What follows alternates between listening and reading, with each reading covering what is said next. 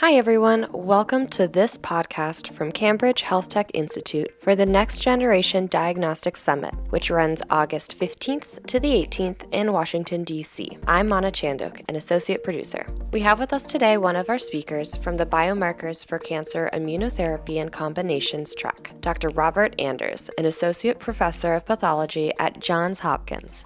Dr. Anders, thank you for joining us thank you for inviting me. It's a pleasure to speak with you about the topics of immune therapy. You are suggesting a multiplexed approach for predicting responses to cancer immunotherapy using biomarkers that integrate genomic, protein, and immunological markers. Can you please elaborate on this strategy?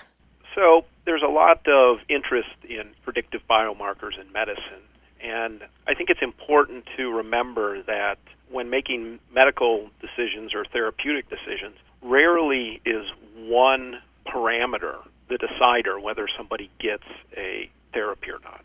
For instance, a patient who has a mass in their stomach that's maybe found on imaging, it's possible that could be a benign or a malignant mass. And it's not until you investigate the mass and maybe do a biopsy and look at the results of that biopsy that you may make a therapeutic decision to go ahead with surgery or something like that, or to begin chemotherapy.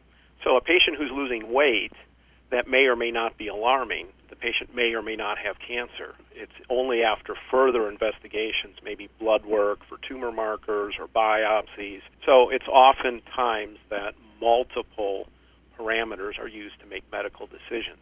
And that's just how the practice of medicine is carried out when it comes to immune therapy, I think there has been a lot of pressure on trying to find the one predictive biomarker that will determine whether a patient will benefit from a given therapy. And what I plan to do in the lecture that I'm going to give is explain how, when it comes to colon cancer, specifically mismatch repair deficient types of colon cancer, that uh, selecting patients for treatment or for successful treatment often possible if people consider the genomic landscape. In other words, do these patients have a lot of mutations? If they have a lot of mutations, that means they're more likely to have a neoepitope, and a neoepitope is something that the patient's own immune system can use to attack that cancer. So, mutations would be one additional parameter. The second would be if the cancers express the target the checkpoint inhibitor, for instance, obviously the best target right now would be PD-L1 expression. So we know that patients who have mismatch repair deficient tumors are more likely to have PD-L1 expression. So that would be a second parameter. The first would be do patients have a lot of mutations? Second would be do patients have expression of the checkpoint inhibitor? And then the third would be using some type of staining technique, whether it's immunofluorescent staining or immunohistochemical staining, to look to see if patients have a high density of lymphocytes in their tumor.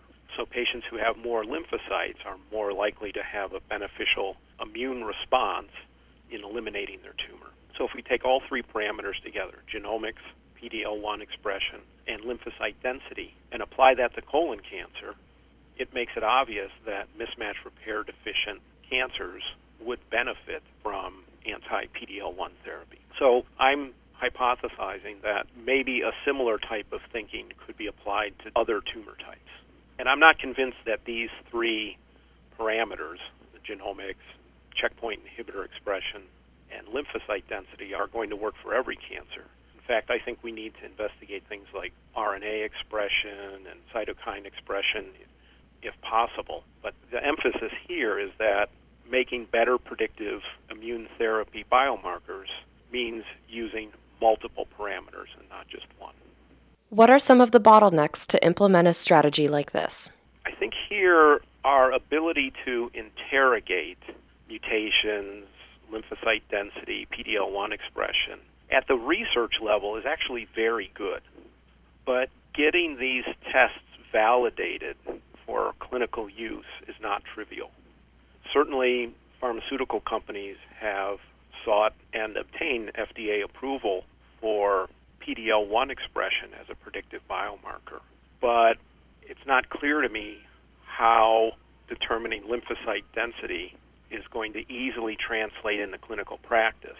One, I'm not sure that there's an intellectual property piece that can be patented there. And two, is it's extremely time consuming. Most cancer diagnoses are made within a few minutes of a pathologist looking at a piece of tissue.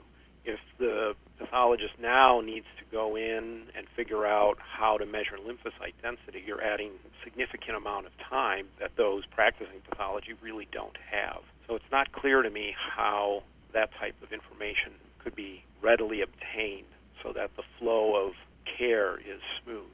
And then when it comes to mutations, if you're requiring sequencing to determine mutational density, this is something that takes months. And quite frankly, I don't think we have the infrastructure as a nation to necessarily be sequencing everybody's tumor. So I think there are a couple hurdles here. One is the time that it takes to perform these analyses, and then two is the reimbursement strategy. I don't see a clear way forward of how to bill for these for these services. And then third is really integrating all of that data into one report. The diagnosis may be made and then several weeks to months of follow-up work to determine the density of the cells or the mutational density. That could take a significant amount of time, and it's not clear how, with current laboratory information systems, we could integrate all that data into one report for the patient or the treating physician. We are looking forward to the summit and hope it to be productive for each participant. What do you expect to gain from the meeting as a speaker and an attendee? So, these types of meetings are always very exciting because it's very focused, and nearly everybody who's attending is, is speaking the same language, if you will. So, we're all excited about topics that we're looking at, immune therapy or predictive biomarkers, and to be able to directly relate to someone.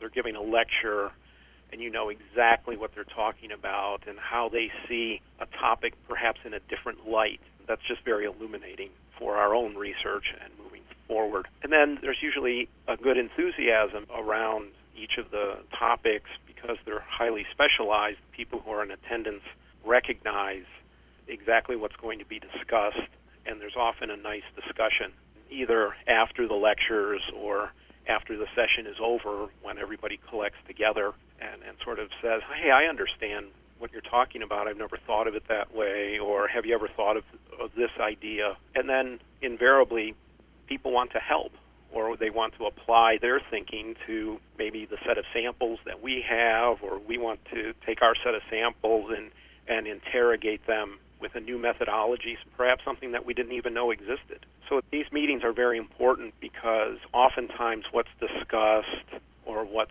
the lectures cover is several months ahead of what's in publication. So if, if you just want to rely on what's in what's in publication, oftentimes you're at least six months, if not even further back, a year behind. So if you really want to know what's happening in a particular topic, meetings are always the best uh, forum for that. Dr. Anders, thank you for your time and insights today. You're welcome, and thank you. That was Dr. Robert Anders, an associate professor of pathology at Johns Hopkins. He'll be speaking at the Biomarkers for Cancer Immunotherapy and Combinations Conference at the upcoming Next Generation Diagnostic Summit, which runs August 15th to the 18th in Washington, D.C. If you'd like to hear him in person, please go to www.nextgenerationdx.com for registration information and enter the key code podcast. I'm Mana Chanduk. Thank you for listening.